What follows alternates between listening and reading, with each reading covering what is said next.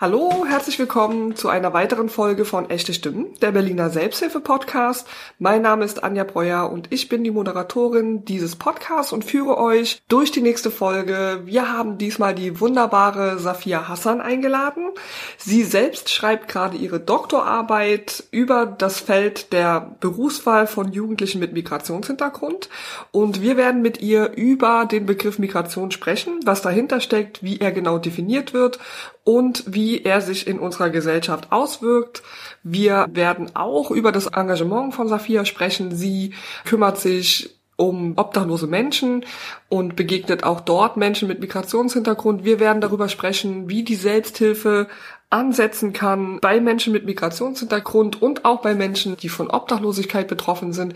Wir sprechen darüber, wie die Selbsthilfe auch schon bei Jugendlichen ansetzen kann, insbesondere bei Jugendlichen mit Migrationshintergrund. Ihr könnt euch freuen auf eine wirklich sehr inspirierende Folge mit sehr vielen Inhalten, sehr viel Input und ganz vielen fundierten Kenntnissen von Safia und Freut euch, seid gespannt. Viel Spaß beim Anhören. Herzlich willkommen, Safia. Schön, dass du da bist heute zu unserem Podcast. Echte Stimmen. Vielen Dank. Ich freue mich sehr, dass ich hier sein darf. Wir kennen uns ja schon eine Weile und ich durfte ja auch schon mal an einem Seminar teilnehmen von dir in Potsdam an der Hochschule.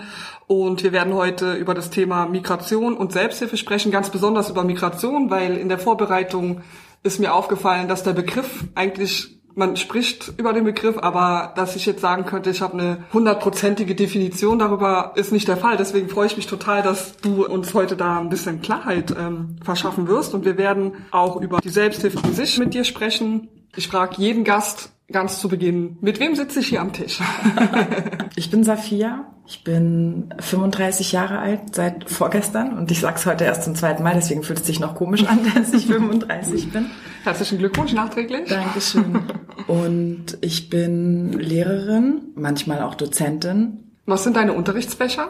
Meine Fächer sind Mathe und WAT, also Wirtschaft, Arbeit, Technik. Früher okay. hieß es Arbeitslehre. Okay, verstehe. Du schreibst auch gerade an deiner Doktorarbeit. Darüber werden wir auch später noch sprechen, weil das auch, finde ich, ganz gut passt zu unserem Thema Migration und Selbsthilfe, wo wir auch das Wort Migration einfach nochmal klarer definieren oder anschauen können. Ja, wunderbar, schön, dass du äh, da bist, habe ich glaube ich schon erwähnt. Das liegt daran, dass ich mich einfach total freue, dass du äh, hier bist mit uns. Ich würde sagen, wir starten einfach mal direkt und sprechen mal über den Begriff Migration und ja, in der Vorbereitung habe ich öfter festgestellt, oft öfter gespürt, dass ich gewisse Hemmungen habe, bestimmte Ausdrücke zu verwenden oder weil ich irgendwie das Gefühl habe, da in vielleicht ein Fettnäpfchen zu treten oder den anderen in Verlegenheit zu bringen. Und das hatte ich ja im Vorfeld auch schon mal, schon mal mit dir besprochen und du meintest oder hast mich eingeladen, offen zu sprechen und werde ich, soweit es mir möglich ist, versuchen. Und ich wollte mit dir darüber sprechen, über die korrekte Ansprache oder den Ausdruck, wenn Menschen Migrationshintergrund haben. Kannst du uns mal mitnehmen auf diese Reise? Also es gibt ja ganz unterschiedliche Bezeichnungen. Ich denke, Migrationshintergrund ist einer der häufigsten Begriffe, der verwendet wird, vor allem so im, im Bildungskontext. Also wenn man Migrationshintergrund sagt, ist man tendenziell auf der sicheren Seite. Mhm. So, so viel kann ich schon mal sagen. Es gibt andere Bezeichnungen, sowas wie ähm, Ausländer, wobei Ausländer ganz klar definiert ist als äh, jemand, also ein Ausländer ist definiert als jemand, der äh, nicht einen deutschen Pass hat. Also da geht es wirklich einfach um die, um die Staatsangehörigkeit. Und es gibt so in Untersuchungen, wenn geforscht wird und da auch Kinder oder Menschen mit Migrationshintergrund Teil der Zielgruppe sind, dann gibt es da unterschiedliche Definitionen. Also es gibt zum Beispiel auch so Definitionen wie nicht deutscher Herkunft mhm. oder nicht deutscher Muttersprache. Also der Unterschied zwischen einem Migranten und jemandem mit einem Migrationshintergrund ist, dass ein Migrant ist sozusagen noch enger gefasst. Also jemand, der einen Migrationshintergrund hat, kann auch Vorfahren haben, die Migranten sind. Jemand, der ein Migrant ist, hat tatsächlich eigene Migrationserfahrungen gemacht. Das heißt, er ist selber wirklich von einem Land in ein anderes Land gewandert, so mhm. von einem Land in ein anderes Land gekommen. Genau, das bezieht sich sozusagen auf die erste Generation, ja, mhm. das Wort Migrant. Okay, also würde man, wenn man jetzt sagt, Menschen mit Migrationshintergrund sind aber die Menschen, die Migranten sind trotzdem auch mit drinnen sozusagen. Also man muss es nicht immer separat, also wenn man es jetzt korrekt aussprechen möchte, müsste man nicht sagen Migranten und Menschen mit Migrationshintergrund oder das könnte man in einem und das wäre. Genau, wenn man Menschen mit Migrationshintergrund sagt, ist da quasi alles mit dabei. Mhm. Und dann kann man sich halt auch überlegen, wie, wie weit man sozusagen in der Generation zurückgehen will. Auch da gibt es unterschiedliche Möglichkeiten, das zu definieren. In manchen Untersuchungen wird der Migrationshintergrund bis zur zweiten Generation sozusagen zurückverfolgt. Das bedeutet, wenn jetzt von mir oder von dir ein Großelternteil nach Deutschland eingewandert ist, dann hättest du einen Migrations Quatsch, entschuldige, wenn ein Elternteil nach Deutschland eingewandert ist, hättest du einen Migrationshintergrund. Und es gibt andere Definitionen, wie zum Beispiel die vom Statistischen Bundesamt, und das ist eine der gängigsten. Da wird bis zur dritten Generation tatsächlich mhm. ähm, mitgezählt. Also da würde es dann auch als Migrationshintergrund gelten, wenn ein Großelternteil eingewandert ist. Mhm, okay, genau. verstehe. Und ich persönlich finde, die Definition vom Statistischen Bundesamt ziemlich weit gefasst, wenn man wirklich die dritte Generation, sozusagen rückwärts gerechnet, die dritte Generation mit einbezieht, weil ich denke, dass es einfach kulturell gesehen schon einen Unterschied macht oder so von der Sozialisation her, ob jetzt zum Beispiel ein Großelternteil eingewandert ist mhm. oder ob beide Elternteile eingewandert sind. Mhm. Ich denke, da wird einfach, da findet ein, ein anderes Maß an an dem statt, was kulturell gesehen weitergegeben wird. Mhm. Wobei natürlich es dann auch immer sehr darauf ankommt, wie sehr in der Kultur gelebt wird. So, mhm. Wie viel okay, Platz ja. es auch im Alltag einnimmt, ja. würde ich sagen. Du hattest zu Beginn gesagt, dass also jemand, der keinen deutschen Pass hat, gilt als Ausländer mhm. und Migrationshintergrund ist da die Frage mit Staatsbürgerschaft auch schon automatisch mit geklärt oder? Nein, also ich habe auch einen Migrationshintergrund. Mein mhm. Vater ist aus dem Sudan und meine Mutter ist Deutsche. Mhm. Mein Vater hat einen deutschen Pass und meine Mutter hat sowieso einen deutschen Pass ja. und ich habe auch einen deutschen Pass und äh, bin damit keine Ausländerin, mhm. aber ich habe einen Migrationshintergrund. Okay. Das bedeutet, dass nicht jeder, der einen Migrationshintergrund hat, ist auch automatisch ein Ausländer. Aber jeder, der Ausländer ist, hat auch einen Migrationshintergrund. Ja, verstehe. Ja. Ich hatte letzte Woche ähm, Sandy hier, die ein Projekt macht für geflüchtete Menschen. Und da habe ich mich auch gefragt, Mensch mit Fluchterfahrung, Mensch mit Migrationshintergrund, ist das alles eins oder muss man das separat betrachten? Also, das kommt, glaube ich, auf die Perspektive an. Was die Menschen gemeinsam haben, ist, dass es einen Bruch in der Biografie gibt so, die haben alle Migrationserfahrungen gemacht, mhm. aber die Gründe dafür sind unterschiedlich. Mhm. Es gibt Menschen, die verlassen ihr Heimatland aus wirtschaftlichen Gründen oder aus ähm, privaten Gründen. Wenn man jetzt zum Beispiel jemanden kennengelernt hat und mit dem zusammenleben möchte und der lebt im Ausland, dann und wenn man dann das eigene Land verlässt, dann hat man ja auch eine Migrationserfahrung mhm. gemacht. Und das ist aber ein anderer Hintergrund, als wenn jemand sein Heimatland verlässt, weil da Krieg herrscht ja. und da nicht mehr die Sicherheit gegeben ist, um dort in Frieden leben zu mhm. können. Mhm. Ja. So. Also es gibt sozusagen, also ist jetzt meine, meine halb professionelle Definition oder meine halb professionelle Unterscheidung. Es gibt sowas wie freiwillige Migration und unfreiwillige ja. Migration, wenn man so will. Mhm. Weil viele Menschen, die geflüchtet sind, müssen ihr Heimatland verlassen, weil sie nicht sicher sind. Mhm. Das heißt nicht, dass sie nicht in ihrem Heimatland lieber leben würden. Ja. Ja, ich frage das so ein bisschen auch aus dem Hintergrund der Selbsthilfe oder Selbsthilfegruppen. Da müsste man theoretisch gesehen auch darüber nachdenken, dass man die Angebote für Menschen mit Fluchterfahrung im Selbsthilfebereich wahrscheinlich nochmal anders gestaltet als Menschen, wo es in Anführungszeichen nur um Migrationshintergrund, also da, da ist das schon wieder. Ne? Jetzt habe ich wieder diese Schwierigkeit, ähm, das korrekt zu formulieren. Ich äh, sehe aber, dass du nichts und ich sehe, dass du mich verstehst. so, aber das passiert mir ganz oft, weil ich oft das Gefühl habe, also ich habe einen deutschen Pass, meine Eltern sind deutsch und denke immer, ich habe gar nicht so das Recht irgendwie darüber nachzudenken, welches Angebot passen könnte, weil ich keine Ahnung habe, was überhaupt der Bedarf ist. So. Und ähm, das ist auch etwas, wo ich später gern nochmal mehr mit dir äh, drüber sprechen möchte, weil wenn wir aus der Selbsthilfe sagen, wir wollen äh, Selbsthilfe auch für Menschen mit Migrationshintergrund anbieten, habe ich manchmal das Gefühl, dürfen wir das überhaupt? Weiß nicht. Ich weiß ja, dass du auch dich ein bisschen mit der, mit der Selbsthilfe auskennst, weil wir oft miteinander sprechen. Vielleicht kannst du dazu auch noch mal was sagen. Also ich finde die Überlegung, ein Angebot zu schaffen für Menschen mit Migrationshintergrund total sinnvoll. Wobei ich jetzt nicht, nicht weiß, ob das wirklich ein separates Angebot sein muss oder ob man nicht gucken kann, dass man in bestehende Strukturen einfach noch äh, vielleicht was ergänzt oder so. Und ich finde die Idee, dass es einem als jemand, der keinen Migrationshintergrund hat, nicht zusteht, ja, wie soll ich das diplomatisch sagen? das ist, glaube ich, falsche Bescheidenheit. Mhm. Ja, okay. Weil ich glaube, dass der Bedarf besteht. Ich verstehe den Ansatz, dass man vielleicht sich damit nicht gut genug auskennt oder einfach nicht weiß, was die Bedürfnisse sind. Aber die Idee an sich und darüber nachzudenken, halte ich trotzdem für total sinnvoll. Ich glaube, noch sinnvoller ist es halt, sich mit Leuten zusammenzutun, die dann wirklich einen Migrationshintergrund haben, mhm. um quasi gegenzuchecken, ob das, was man sich so vorstellen könnte, mhm. was funktioniert, auch wirklich den Bedürfnissen entspricht. Ja. ja, guter Hinweis.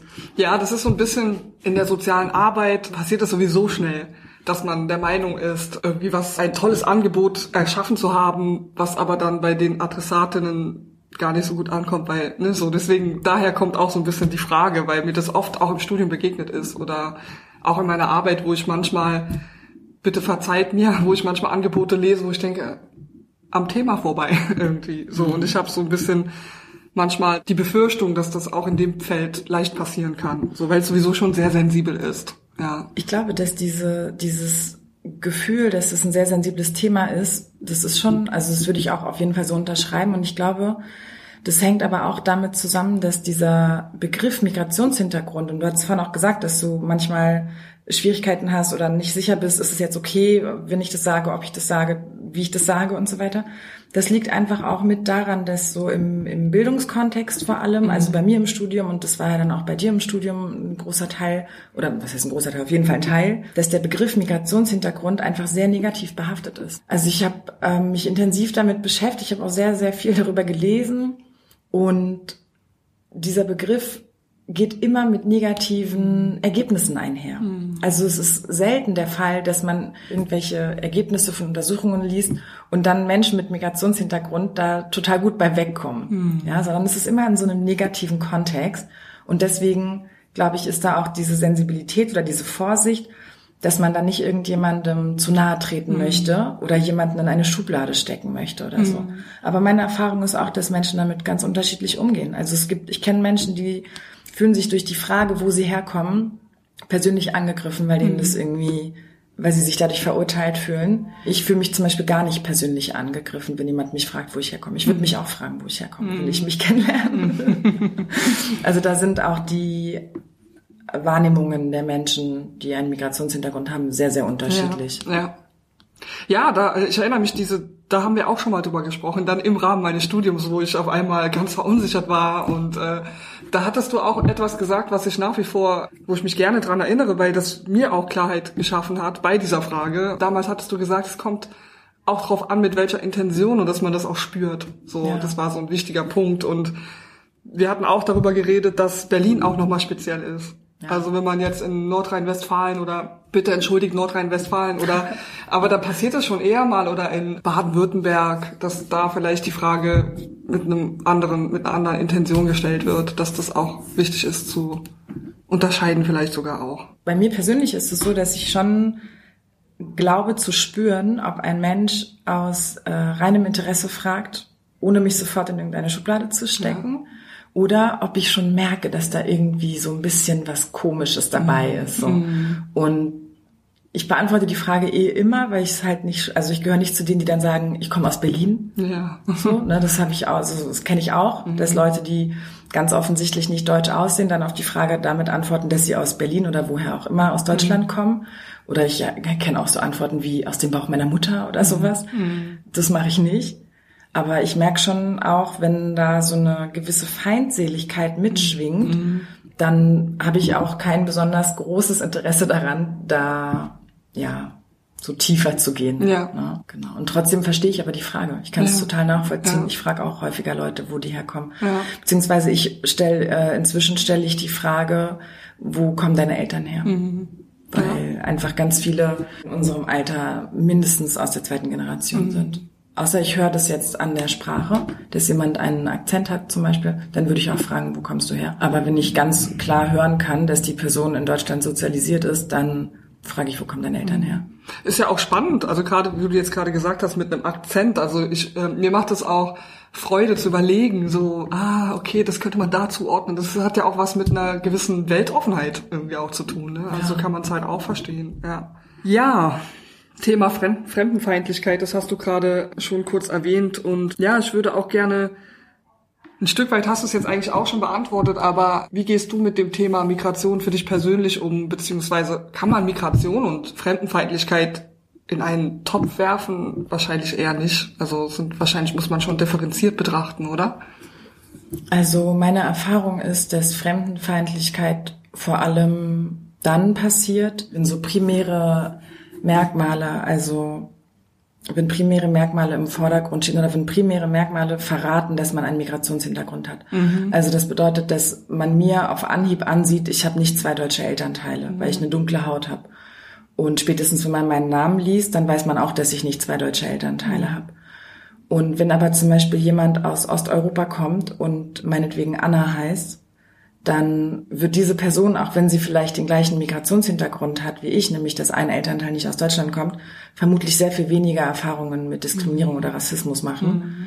weil man es einfach nicht auf den ersten Blick sieht. Mhm. Und auch innerhalb von verschiedenen Herkunftsgruppen gibt es unterschiedliche, gibt es einen unterschiedlichen Umgang in der Gesellschaft. Es gibt bestimmte Gruppen, denen wird, werden bestimmte Eigenschaften zugeschrieben naja, zum Beispiel, zum Beispiel Menschen aus dem asiatischen Raum äh, werden anderen Vorurteilen begegnen als ich, mhm. die ich aus Nordafrika zum Teil komme. Mhm. Oder als Menschen, die aus äh, den USA kommen. Mhm.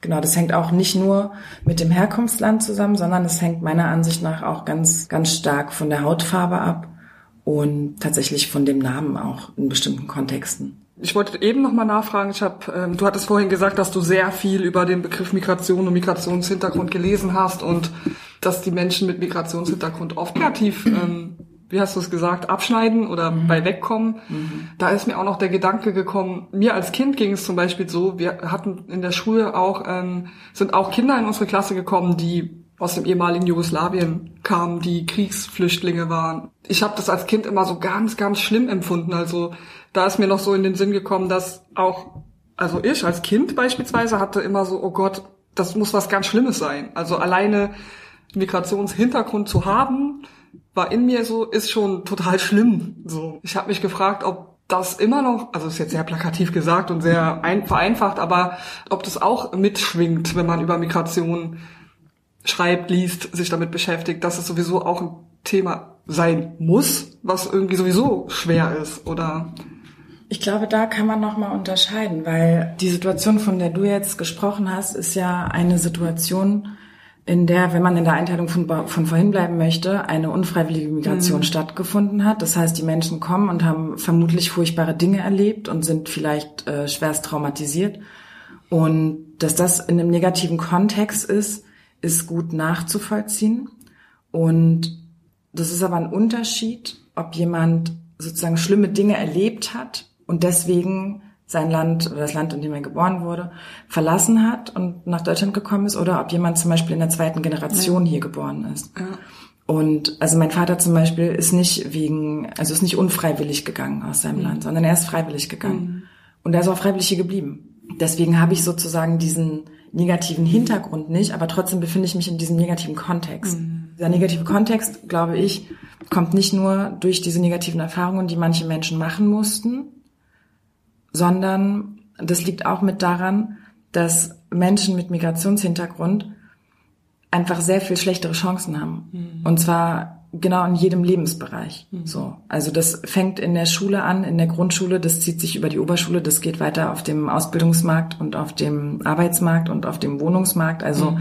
in jeder Untersuchung, mit der ich mich auseinandergesetzt habe, und es waren wirklich viele, schneiden Menschen mit Migrationshintergrund schlechter ab als Menschen ohne Migrationshintergrund. Ja. Und das ist auch, was die großen Studien wie PISA und äh, TIMS und so weiter, also diese großen Bildungsstudien, das ist, was die auch bestätigen.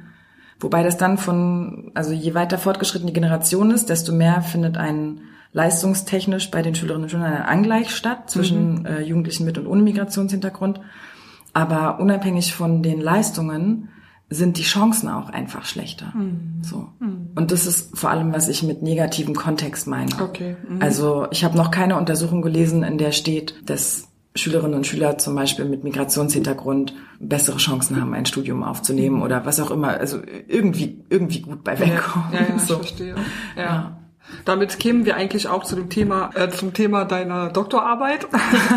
genau, du hast jetzt schon das kurz angeschnitten. Du hast sehr viele Studien gelesen. Es hängt mit deiner, mit deiner Doktorarbeit zusammen, an der du gerade schreibst. Kannst du uns ein bisschen mehr zu dem Thema erzählen? Mhm. Über was du schreibst? Ja, ich befasse mich mit dem Berufswahlprozess von Jugendlichen mit äh, türkischem und arabischem Migrationshintergrund. Mhm. Und ich gucke mir quasi das Spannungsfeld an, was aufgespannt wird zwischen den Jugendlichen und den Eltern. Also ich gucke mir den Einfluss der Eltern an, ich gucke mir die Erwartungen von Eltern und Jugendlichen an. Und dafür habe ich eine qualitative Untersuchung durchgeführt. Ich habe also Interviews geführt mit jeweils einem Jugendlichen und einem Elternteil und habe mir die Situation des Berufswahlprozesses aus diesen beiden Perspektiven angeguckt. Mhm weil es bisher keine Untersuchungen gab, in denen ja mit qualitativen Methoden beide Seiten betrachtet worden sind. Mhm. Es gibt okay. Studien, in denen wird der Berufswahlprozess von Jugendlichen, auch von Jugendlichen mit Migrationshintergrund äh, untersucht, aber nicht in dieser Art und Weise, dass man sich sozusagen ein und dieselbe Situation aus beiden Perspektiven anguckt. Mhm. Okay. Wow, das war bestimmt spannend, oder? Das war spannend und ist auch noch spannend. Und mhm. zwischendurch war es auch wahnsinnig langweilig und anstrengend. und ich habe, während ich mein Referendariat gemacht habe, auch pausiert mit der Doktorarbeit, weil ich das zeitlich nicht mehr nicht mehr alles unter einen Hut gekriegt habe. Aber ich habe die Arbeit wieder aufgenommen und ich bin bei der Analyse. Ich mhm. habe den äh, Theorieteil ja auch schon komplett geschrieben und vor allem in dem Theorieteil und in dem Kapitel, in dem ich mich mit dem Forschungsstand auseinandersetze, habe ich sehr, sehr viel gelesen mhm. und mich sehr intensiv mit dem Begriff Migrationshintergrund, mit dem Berufswahlprozess mhm. und natürlich auch mit dem, was davor und danach passiert, auseinandergesetzt. Mhm. Also quasi die ganze äh, Biografie bis hin dann zum, zur Einmündung in irgendeiner Arbeitsstelle. Also jetzt mit dem Stand der Dinge bist du da in der Lage, eine Aussage zu treffen, mit der wir aus der Selbsthilfewelt was anfangen könnten? Jetzt in Bezug auf Angebote schaffen oder ist es noch zu früh, um erste Prognosen im Zusammenhang mit Selbsthilfe ist jetzt wahrscheinlich auch ein Feld, was du jetzt nicht unbedingt mitdenkst bei deinen Analysen. Aber gibt es da was, was wir verwenden können? Also, ich bin noch nicht fertig mit der Analyse, deswegen ja. will ich keine voreiligen Schlüsse ziehen, aber ja. ich war ja bei den Interviews dabei, weil ich sie ja geführt habe. Ja. Und was ich sagen kann, ist, dass es irgendwie zu wenig Kommunikation gibt ist ja, ich habe das ja im, im Kontext des Berufswahlprozesses untersucht, aber man kann mhm. das genauso auch auf andere Themenbereiche übertragen, denke ich. Nämlich, dass Erwartungen und wahrgenommene Erwartungen oft nicht übereinstimmen. Mhm. Okay. So. Ja, dass also viel darüber nachgedacht wird, was andere denken könnten. Jetzt in dem Fall meiner Untersuchung geht es zum Beispiel auch darum, was denken die Jugendlichen, was die Eltern von ihnen wollen. Mhm. Und dann spreche ich ja danach oder davor mit den Eltern und frage, was wollen sie eigentlich? Mhm.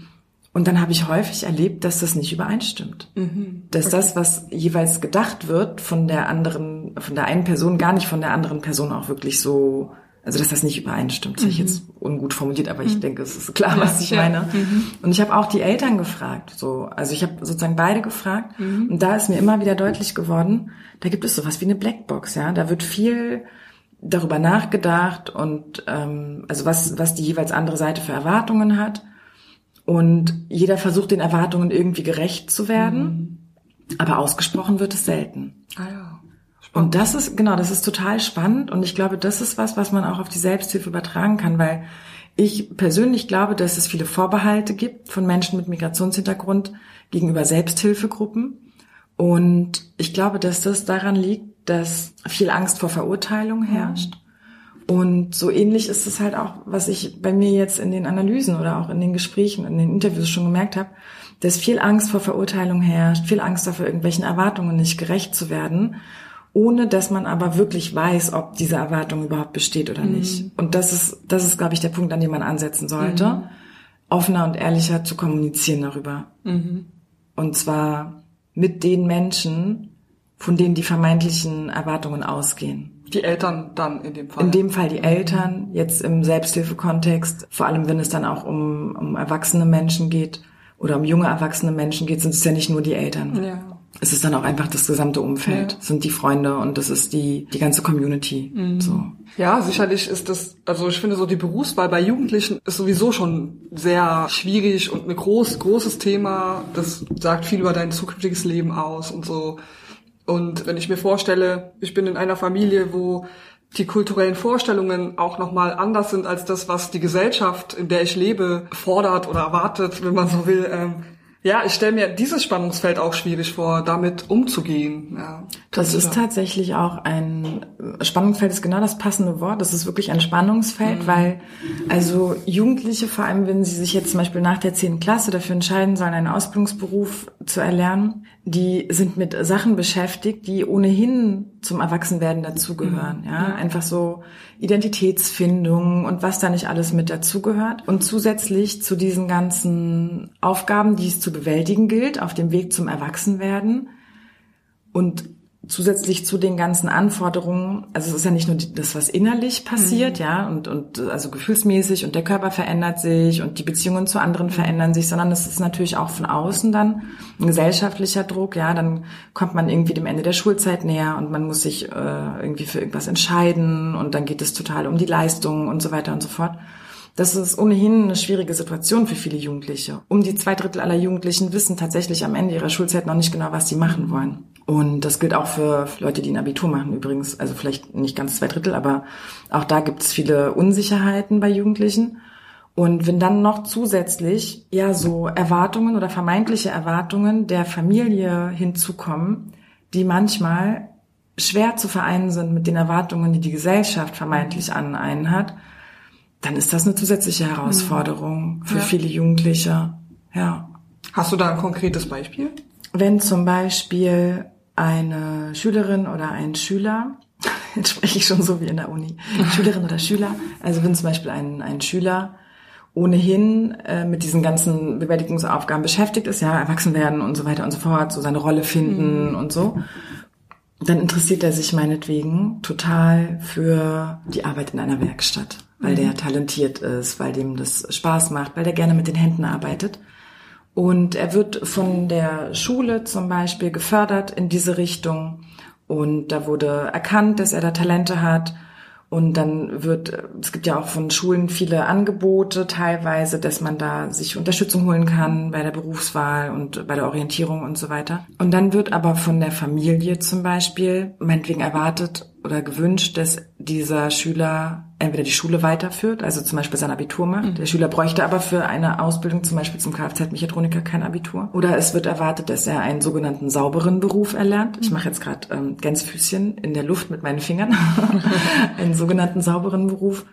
Also ein sauberer Beruf, das habe ich in meinen Interviews häufiger gehört, ist ein Beruf, äh, an dem man sich nicht die Finger schmutzig macht. Mhm. Das ist ein Beruf, bei dem man zum Beispiel an einem Schreibtisch arbeitet mhm. und weder in der Werkstatt mit Öl und Werkzeug noch in der Küche mit Fett und Lebensmitteln, sondern indem man, äh, genau, indem die Hände sauber bleiben, wenn man so will. Und dann ist dieser Junge natürlich ähm, hin und her gerissen, ja. ja? Weil ähm, vielleicht einerseits natürlich die Erwartungen der Eltern oder die Wünsche der Eltern erfüllt werden wollen, ich meine, wer möchte nicht, dass seine Eltern stolz auf einen sind und dass, dass das Umfeld sagt, ey, das hast du super gemacht und mhm. das ist schön. Und wer möchte nicht auch einen prestigeträchtigen Beruf haben und einen Beruf, der nach außen hin gut aussieht, aber wenn es vielleicht gar nicht das ist, was er möchte und wenn es auch gar nicht das ist, was seinen Neigungen entspricht und wenn es nicht das ist, was zum Beispiel die Lehrer oder die Menschen, die für die Berufsorientierung in der Schule zuständig sind, für sinnvoll für ihn halten, was macht er denn dann? Mhm. Und ich glaube, dass von der Schule aus mehr Rücksicht darauf genommen werden sollte, was im Hintergrund bei den Schülern passiert. Mhm. Also ich zum Beispiel frage meine Schüler, wer ist für dich ein wichtiger Ansprechpartner mhm. bei der Berufswahl? Wessen Meinung ist dir wichtig? Und dann frage ich, was ist deren Meinung? Mhm. Und weißt du wirklich, ob das deren Meinung ist oder mhm. ist das nur eine Idee? Ich glaube, dass man das mit aufnehmen muss mhm. und dann hinterfragen muss. Und das kann man auch wieder auf den Selbsthilfekontext anwenden stimmt es wirklich, was du glaubst? Mhm. Also ist es wirklich die Wahrheit, dass mhm. du meinetwegen verurteilt wirst oder dass du den Erwartungen nicht gerecht wirst? Mhm. Oder ist es was, was du vielleicht selber denkst und dadurch auf deine Mitmenschen projizierst? So. Ich war ja auch lange für das Projekt Junge Selbsthilfe tätig, wo wir auch darüber nachgedacht haben, wie wir jugendlichen Menschen oder Menschen, die noch unter 20, 18 sind, ähm, die Selbsthilfe näher bringen könnten. Und das wäre natürlich eine super, ein super Ansatzpunkt, so den ich auf jeden Fall weiterleiten werde. Hatte auch selbst viel schon darüber nachgedacht, aber dann ist es ja ein bisschen anders gekommen. Ich bin auch ein bisschen neugierig. Ich würde total gerne wissen, wie das bei dir war mit der Berufswahl. Ich könnte mir vorstellen, dass du ähnliche Konflik innere Konflikte hattest auch oder? Naja, bei meiner Berufswahl war es ehrlich gesagt sehr einfach. Okay. ich gehöre nicht zu den komplizierten Fällen. Vielleicht ist das der Grund, warum ich mich auch mit dem Thema irgendwie, zumindest mit dem Thema des Berufswahlprozesses gut auseinandersetzen kann, ohne dass mich das selbst sehr mitnimmt. Mhm, ja. Aber natürlich nimmt mich schon auch diese, diese ganze Geschichte mit dem Migrationshintergrund, das nimmt mich schon auch mit. So, das berührt mich natürlich auch. Aber mein Berufswahlprozess verlief, zumindest die Entscheidung verlief sehr geradlinig mhm. und ist auch sehr früh schon gefallen. Mhm. Also ich habe mich im Alter von 15 Jahren oder 16 Jahren dafür entschieden, Lehrerin zu werden. Mhm. Und das war, als ich die zehnte Klasse wiederholt habe. Da hatte ich eine neue Klassenlehrerin, die Frau Meier, die heute gar nicht mehr Frau Meier heißt. Und die war meine Mathelehrerin. Und ich war eine aufmüpfige Schülerin. Ich war ein Lehrerschreck. Und Frau Meier hat aus mir bis heute unerfindlichen Gründen erkannt, dass mehr dahinter steckt und dass es nicht an meinen mangelnden Fähigkeiten liegt, dass ich nicht mitarbeite, sondern dass es mir einfach nicht besonders gut ging zu der Zeit. Mhm. Also hat sie mir Logiktraineraufgaben gegeben, mhm. die ich gelöst habe im Unterricht, obwohl ich den Unterricht selber oder die Mitarbeiter im Unterricht selbst völlig verweigert habe. Mhm. Und dann habe ich diese Logiktraineraufgaben gelöst und das hat mir viel Freude gemacht. Mhm. Und das hat mich dazu motiviert, im Unterricht wieder mitzuarbeiten. Oh, mhm. Und innerhalb von kürzester Zeit, also innerhalb von einem halben Jahr, habe ich äh, in jedem Fach meine Noten äh, unwahrscheinlich verbessert. Ganz konkret hatte ich im Halbjahr irgendwie noch Fünfen und Sechsen auf dem Zeugnis und das war relativ gleich, ich würde die Schule verlassen, weil ein zweites Mal sitzen bleiben mhm. war nicht drin. Auf einmal hatte ich mich teilweise von einer Fünf auf eine Zwei oder so mhm. verbessert. So. Wow. Und dann kam es, dass Frau Meier, für mich ist und bleibt sie Frau Meier, dass Frau Meier mich gefragt hat, ob ich meine eigene Klasse unterrichten möchte. Und ich war natürlich hellauf begeistert und dachte, das ist ja großartig, das mache ich. ähm, ich habe vor kurzem, als ich mein zweites Staatsexamen gemacht habe, im Januar habe ich Frau Meier angerufen und mhm. wir haben telefoniert und ich habe ihr erzählt, dass ich jetzt mein zweites Staatsexamen habe. Dann haben wir uns über diese Situation unterhalten. Wir waren uns nicht einig. Ich war der Meinung, es waren drei Stunden. Sie sagt, es waren fünf Stunden. Ich habe auf jeden Fall meine eigene Klasse unterrichtet. Ja mit Klassenbucheinträgen und allem, was dazugehörte, mit Hausaufgaben und so. Und ich hatte den Stoff ja schon mal im Jahr davor durchgekaut.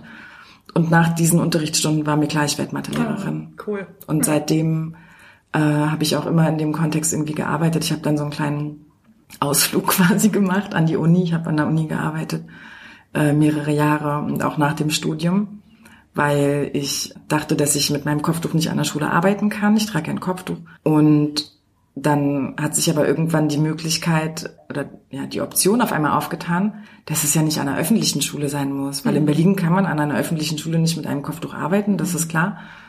Aber äh, dann hat mir meine damalige Coachingfrau vorgeschlagen, dass ich auch an einer nicht öffentlichen Schule arbeiten könnte. Und tatsächlich ist mir bis dahin die Idee nicht einmal gekommen. Und ich habe mich irgendwie die acht Jahre, die ich studiert habe und die Jahre, die ich danach an der Uni gearbeitet habe, habe ich mich immer darüber geärgert, dass ich das nicht kann, anstatt mal andere Optionen in Erwägung zu ziehen. Mhm. Genau. Und jetzt bin ich bin ich an einer Privatschule angestellt und ich liebe meine Arbeit mhm. sehr. Toll. Schöne Geschichte. Ja. ja, freut mich total, berührt mich auch total. Liebe Grüße an Frau Meier. Gut gemacht. ja, du meintest vorhin, das muss ich kurz nachfragen. Frau Meier hat äh, vorgeschlagen, dass du die Klasse unterrichtest und du meintest, natürlich mache ich das. Bei mir war so, auf keinen Fall mache ich das. Da, da zeigt sich schon, du bist die Lehrerin. ja, ich glaube, also da war das schon klar. Ich weiß auch gar nicht, ich meine, ich habe Mathe studiert, ja, und das ja. Mathe-Studium ist jetzt wirklich nicht was, was man irgendwie mal eben mit links ja. macht. Das ist ja. wirklich eine krasse Herausforderung. Mhm. Und ich glaube, manchmal wäre Frau Meier nicht meine Mathelehrerin gewesen, sondern hätte sie ein anderes Fach unterrichtet, wäre es vielleicht ein anderes Fach geworden. Mhm. So, weil ich habe schon einen Bezug zu Mathe, ja. so, ja, und ich mag ja, das sonst hättest du das so. Studium nicht gemacht. Nee, das hätte ich auch nicht ja. geschafft, weil es wirklich krass war teilweise. Und ich liebe das Fach auch. Also Schulmathematik finde ich großartig, Universitätsmathematik finde ich so mittelmäßig gut. Aber ich glaube, dass es gar nicht so sehr ums Fach geht, sondern es geht, glaube ich, für mich um das Unterrichten. Ich mhm. liebe es einfach zu unterrichten. Mhm und ich weiß nicht, warum sie es erkannt hat, aber sie hat es erkannt. Mhm. Und sie hat mir auch dann, ähm, ich weiß nicht genau, ob es kurz vorher oder kurz nachher war, hat sie mir eine Nachhilfeschülerin, meine damals erste Nachhilfeschülerin vermittelt. Es war eine Schülerin zwei Jahrgänge unter mir, die sie auch unterrichtet hat. Und das war meine erste Schülerin. Und äh, danach sind viele, viele weitere gefolgt. Und das hat mich so mein ganzes, ja, durch mein, den Rest meiner Schulzeit und mein Studium begleitet, dass ich immer nebenbei dann mhm. auch so, mhm. äh, genau, Mathe-Nachhilfe halt gegeben mhm. habe. So, es hat mich quasi durchhalten lassen ja. auf dem Weg des Studiums. Da bist du ja eigentlich schon viele Jahre Lehrerin. Nicht erst mit dem offiziellen Abschluss. Ja, ich äh, würde auch sagen, dass ich vorher einfach schon viele Erfahrungen sammeln konnte. Ja. Vor allem Erfahrungen, die man so im, im Kontext einer Vier-Augen-Situation sammelt verraten einem viel mehr über das Verständnis mhm. und darüber, wo die Knackpunkte mhm. liegen, als man es in einem Klassenkontext jemals mhm. erreichen kann. Und das ist mir sehr zugute gekommen, ja. als ich dann wirklich vor der ganzen Klasse stand. Ja. Also dann im Referendariat und im mhm. Studium. Ein kurzer, kurze Reise in dein, in dein Leben als Lehrerin oder dein Weg dahin.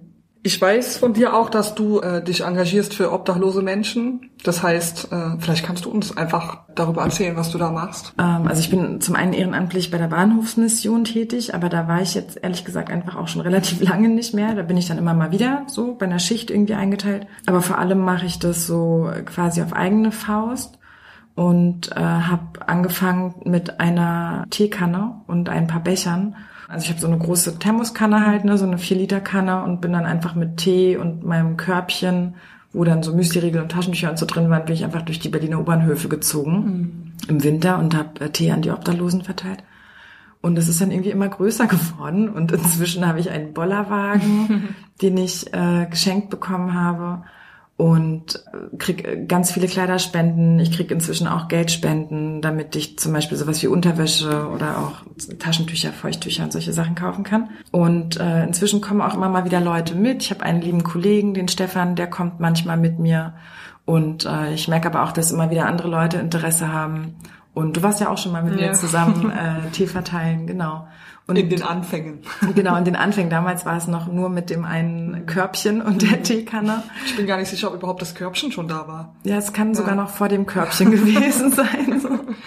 Genau, inzwischen ist eigentlich fast immer, oder eigentlich immer der Bollerwagen mit dabei, weil ich es irgendwann nicht mehr tragen konnte. Und dann habe ich den, äh, wie gesagt, gespendet bekommen. Und da verteile ich jetzt vor allem auch Klamotten. Im Sommer mhm. ist es kein Tee, den ich verteile, sondern dann kaufe ich so kleine Wasserflaschen. Mhm. Ja. Und ja, so Dinge, ja. von denen ich denke, dass, dass obdachlose Menschen sie gebrauchen können. Mhm. Ja. ja. ja, toll. Ja, ich frage auch ein bisschen, ähm, auch hier aus dem Selbsthilfe-Kontext und Migration, weil ich könnte mir vorstellen, jetzt bin ich schon wieder am überlegen, Fluchterfahrung und Migration, aber es ist, glaube ich, jetzt an der Stelle äh, zweitrangig. Triffst du viele Menschen, die eben auf der Straße leben, die Fluchterfahrung oder Migrationshintergrund haben? Ja, das kann auch daran liegen, dass ich jetzt im Wedding wohne und da ohnehin der Anteil von Menschen mit Migrationshintergrund höher ist als in manch anderen Stadtteilen. Also vorher war ich vor allem in Schöneberg bis Kreuzberg unterwegs. Da bin ich einfach die U7 hoch und runter gefahren so. Mhm.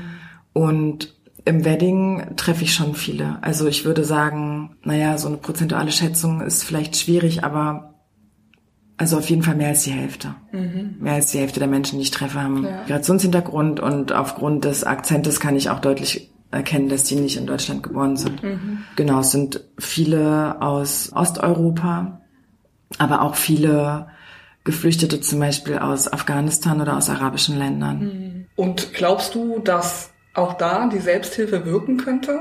Oder ist es schon zu weit gedacht? Ich habe keine Erfahrungen mit Selbsthilfe bei der Zielgruppe von Menschen, die keine Wohnung haben. Mhm.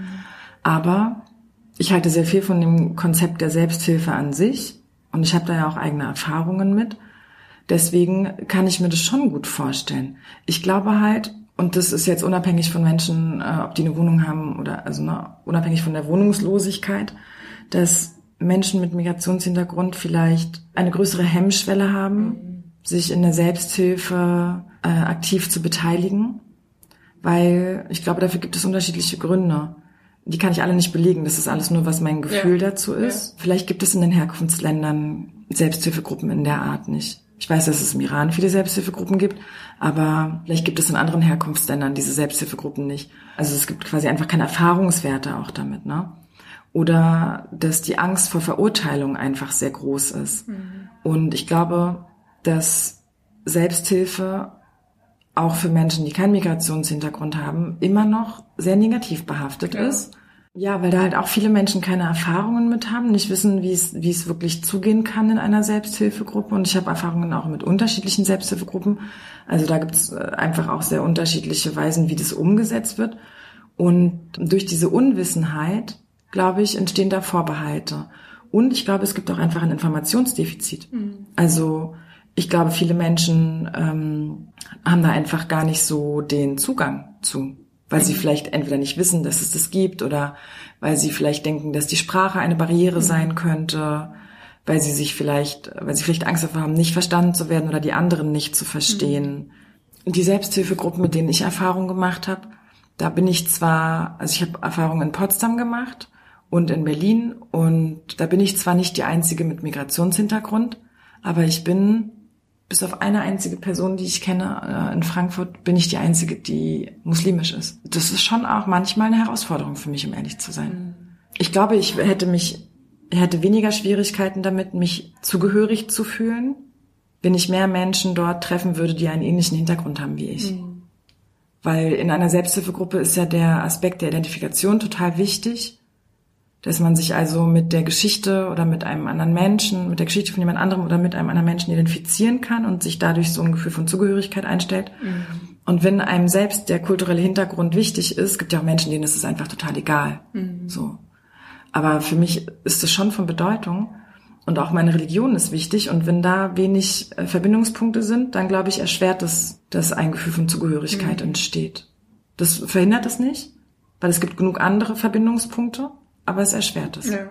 Das ist total interessant, dass du das sagst, weil ich habe es auch letztes Mal in der Aufnahme mit Sandy erzählt. Im Rahmen meines Studiums haben wir einen Menschen kennengelernt, der seit 30 Jahren auf der Straße lebt, also sich bewusst dafür auch entschieden hat, weiß ich jetzt rückblickend. Und der hatte gesagt, äh, natürlich habe ich da auch über Selbsthilfe gesprochen, weil immer wenn es mir möglich ist, spreche ich über Selbsthilfe.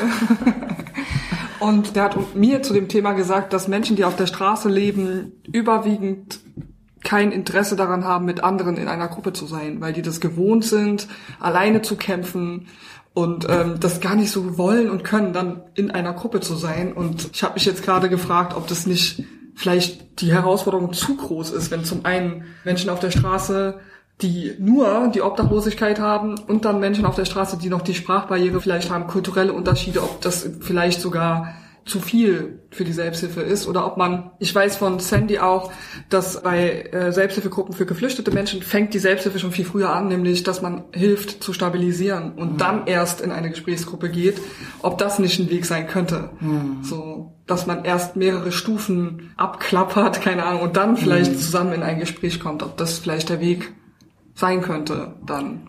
Ja, ich glaube, dass es für für die Selbsthilfe ist es nicht zu viel. Ich glaube, dass es für die Menschen vielleicht auf den ersten Blick zu viel sein könnte. Und ich finde die Idee, dass man da noch Stufen davor schaltet, bevor man sich dann da meinetwegen an, an den Tisch setzt in einer Gruppe und miteinander teilt, was einen beschäftigt, dass es schon sinnvoll sein kann, da vielleicht erstmal ja einen Kontakt in einem kleineren Rahmen herzustellen, um Vertrauen und Stabilität zu schaffen. Es ist auch nicht selbstverständlich für viele Menschen, dass man sich vor einer Gruppe, mhm. dass man sich da öffnet, mhm. dass man da ehrlich teilt. Das ist nichts, nichts Gewöhnliches. Ja. Das ist auch nicht, wie die Gesellschaft funktioniert. Ja. Also wenn ich jetzt äh, irgendwo in einer Gruppe bin, vor allem von Menschen, die ich nicht kenne, dann äh, liege ich da ja auch nicht mein tiefstes Innerstes auf dem Tisch auf einmal. Und ne, wenn mich da jemand fragt, wie es mir geht, sage ich, mir geht's gut, egal ja. wie es mir geht. Ja, so, ja. Das ist irgendwie wie die Gesellschaft funktioniert, in der wir leben mhm. oder viele Teile von der Gesellschaft. Und wenn da aber vorher schon so ein Vertrauen einfach auf der menschlichen Ebene entstanden ist, glaube ich, könnte das den Zugang erleichtern mhm. für einige Menschen. Ja. ja.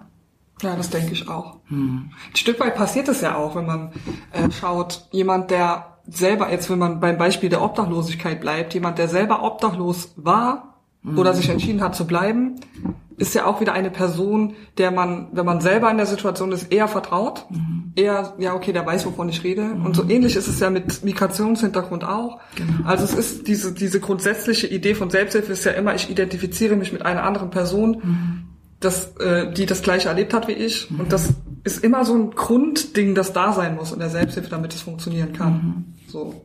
Deswegen ist so mein, gehen meine Gedanken in die Richtung, wie könnte, wie könnte man diese Vorstufen so gestalten, dass vielleicht schneller ein Vertrauen entstehen kann. Und ich glaube auch, so wie du es vorhin auch so schön gesagt hast, ist auch das, was ich immer wieder sage, der Faktor der Identifikation ist etwas, was immer unterschätzt wird. Mhm. So. Und ja. hier an der Stelle, glaube ich, würde ich das auch darauf bauen. Mhm. So. Also damit beginnen, sozusagen. Ja. ja, und ich glaube, also es braucht halt einfach auch sozusagen jemanden, der, der anfängt, ne? Ja, jemanden, genau. der da ist, weil es ja. braucht ja diese erste Person, mit der man, mit der dann die zweite Person sich identifizieren kann. Genau. So. Und dadurch kann das wachsen und dann kann das auch organisch wachsen, glaube ich.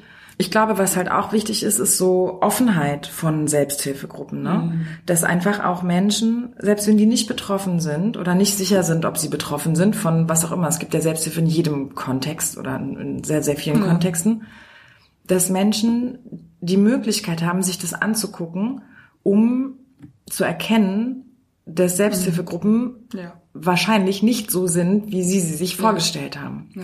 Also ich weiß, ich habe schon zweimal Menschen zu der Selbsthilfegruppe mitgenommen, die ich besuche, und sie waren beide überrascht. Mhm. Ja. Sie waren beide sehr überrascht davon, wie es da abgelaufen ist. Für mich war es normal, weil ich das irgendwie inzwischen kenne. Und für diese beiden außenstehenden Personen war es so, die haben dann so Sachen gesagt wie, hä, ich hätte gar nicht gedacht, dass so viel gelacht wird. Mhm. Ich dachte so, warum denn nicht? Ist doch auch einfach total lustig an vielen Stellen so. Oder ich hätte irgendwie nicht gedacht, dass die Leute wirklich so ehrlich sind. Mhm.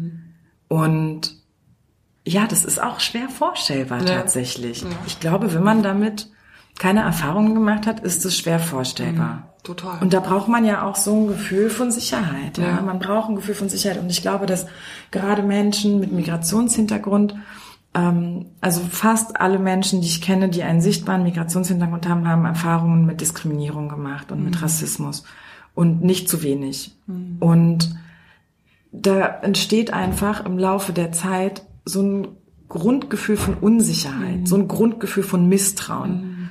Und wenn ich in einen Raum komme, in dem alle außer mir weiß sind, dann fühle ich mich erstmal nicht dazugehörig. Auch wenn ich noch so viel mit den Menschen gemeinsam habe.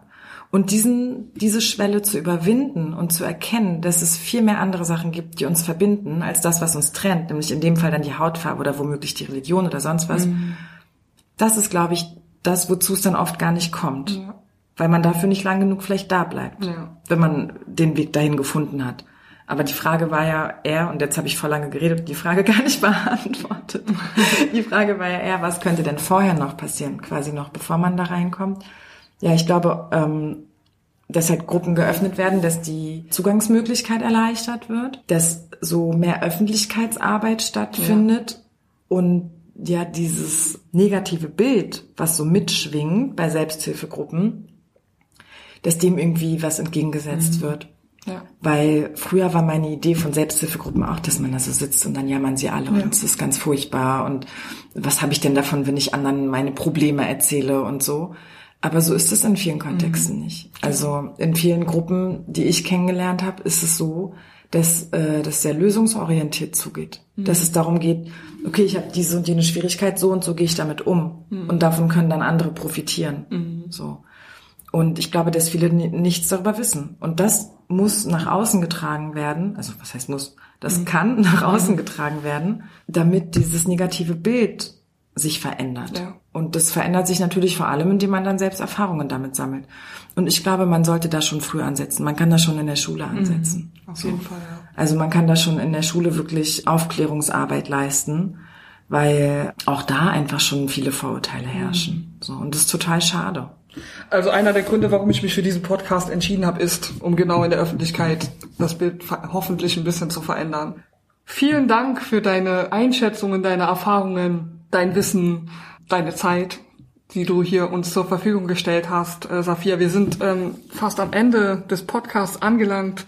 Normalerweise frage ich immer hier an dieser Stelle, weil ich meistens mit Menschen rede, die in der Selbsthilfe aktiv sind oder sich engagieren. Du gehst auch, hast du gesagt, in eine Selbsthilfegruppe, aber wir hatten uns im Vorfeld entschieden, nicht weiter darauf einzugehen. Normalerweise würde ich jetzt fragen, was du der Selbsthilfe mit auf den Weg geben möchtest, der Berliner Selbsthilfe.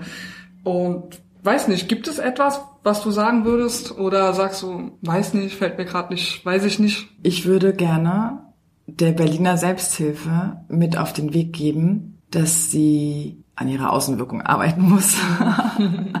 Und ich würde gern den Menschen, die Selbsthilfe gegenüber Vorurteile haben, nahelegen, dass sie an ihrer Einstellung arbeiten sollten und dass man sich dann irgendwo in der Mitte trifft. Ja.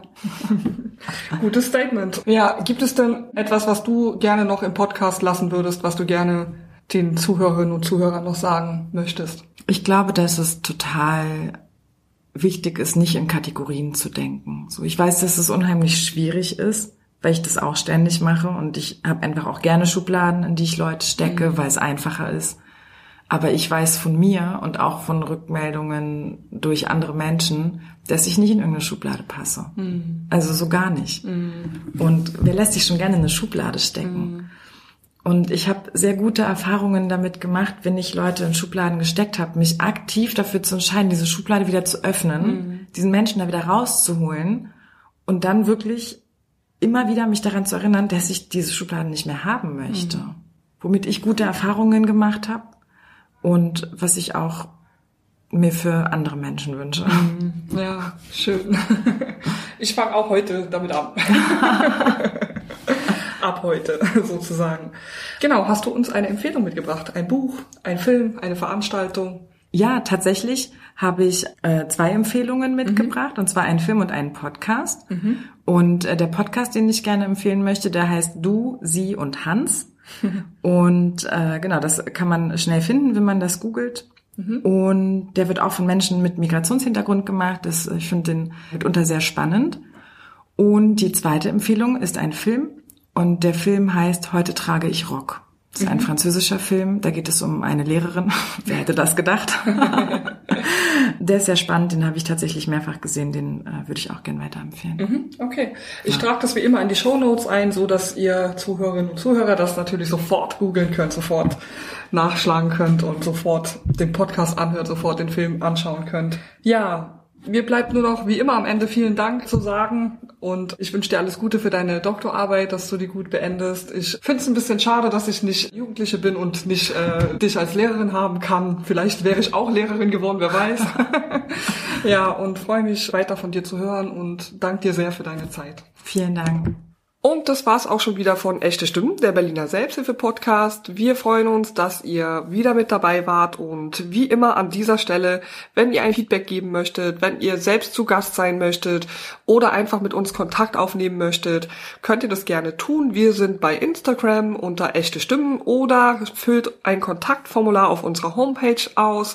Unsere Internetseite lautet www.echte-stimmen.de oder schreibt mir eine Mail an hallo Wir freuen uns auf die nächste Folge. Bis dann, eure Anja.